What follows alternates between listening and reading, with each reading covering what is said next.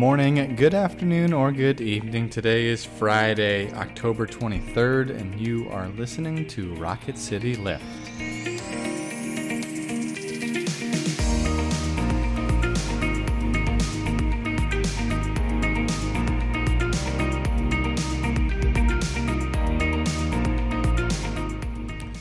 Hello, all.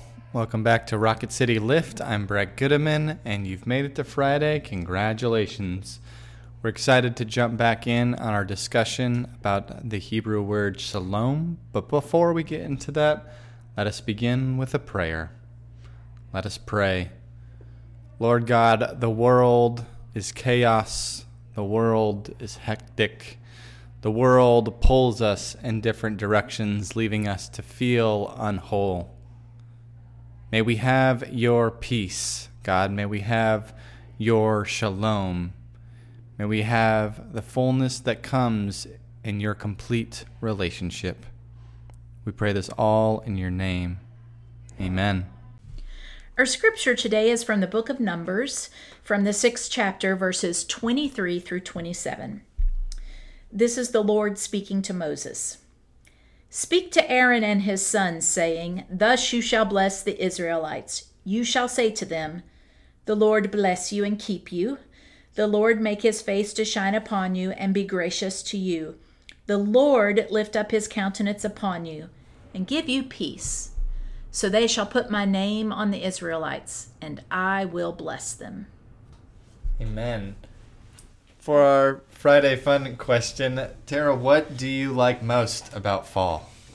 Um, certainly the weather. Yeah. Um, I like, um, I like football, and not because I like the game, but just because I like my whole family's at home. We're eating together. We're watching the game. Everyone's wearing crew necks. Like... Totally, yes. What about you? What's your favorite thing about fall? Uh, my favorite thing about fall uh, is is as you said the weather, but what the weather causes me to do. Of um, I feel like I go on a lot more walks during fall. I Yeah. feel like I just feel like I'm outdoors, Uh huh.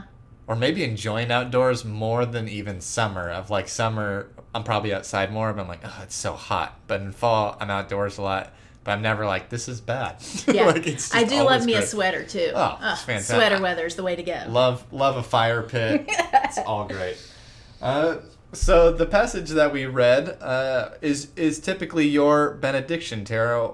Why this passage for your benediction as we leave church? So I love the continuity that on Sinai, when they needed to know how to bless the people, this is what the Lord God said. Hmm. I love the idea that from that time until little old me, there are people who have been blessing the hmm. Lord that way. Um, it's also uh, a nostalgia thing for me. This is what I heard when I first started worshiping every Sunday. Um, and so it kind of feels like a connection to to the community that birthed me into ministry and that sort of thing. So that's why. I think that's pretty great. You know, actually, uh, my dad, when he would sh- tuck us in at night, uh, he would say this blessing to us Oh my every gosh, single you're kidding. every single night. So it- I also have that feel that kind of personal connection, and it, and it's what you talked about of this has been a blessing. Twelve hundred years before Christ, know, right? Um, this this blessing has been used uh, to talk about God's uh, peace and God's shalom uh, over God's people for a very long time. Yeah. And I think it covers the best part of a blessing, which is you are um, receiving God's presence. You get to see God's face. You're wishing a blessing upon them that comes from God and, and peace. And those are all things that. Um, that aren't tied to situations. It's kind of a universal blessing, I guess, is what I'm saying. Yeah.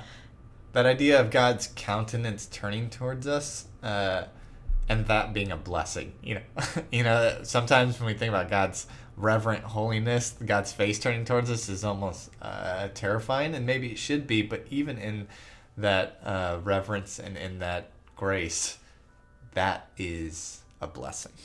Yeah, I keep, I've shared this before, but um, Elie Wiesel talking about um, the years before the United States joined the war effort in the Second World War, um, that in the concentration camps, there were people who thought God had forgotten them, that this horrible thing was happening and nobody was coming to their rescue.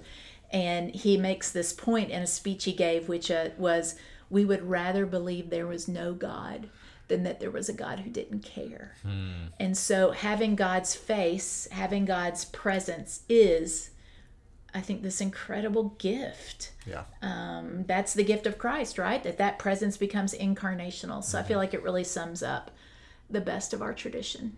Yeah, I love it. I also, it's the only one I have memorized. okay. So you're probably never going to get another one out of me. That's fantastic. Here's a poem from Wendell Berry called The Peace of Wild Things.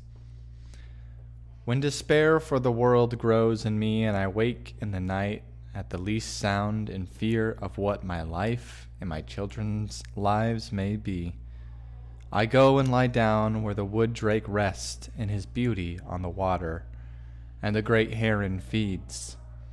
I come into the peace of wild things who do not tax their lives with forethought of grief.